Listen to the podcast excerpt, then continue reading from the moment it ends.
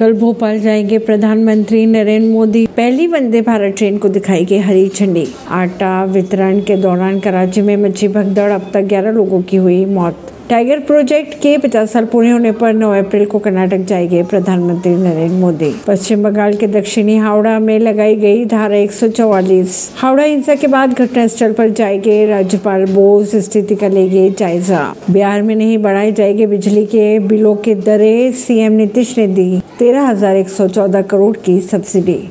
ऐसी खबरों को जानने के लिए जुड़े रहिए जनता सरिश्ता पॉडकास्ट से। परवीन दिल्ली से।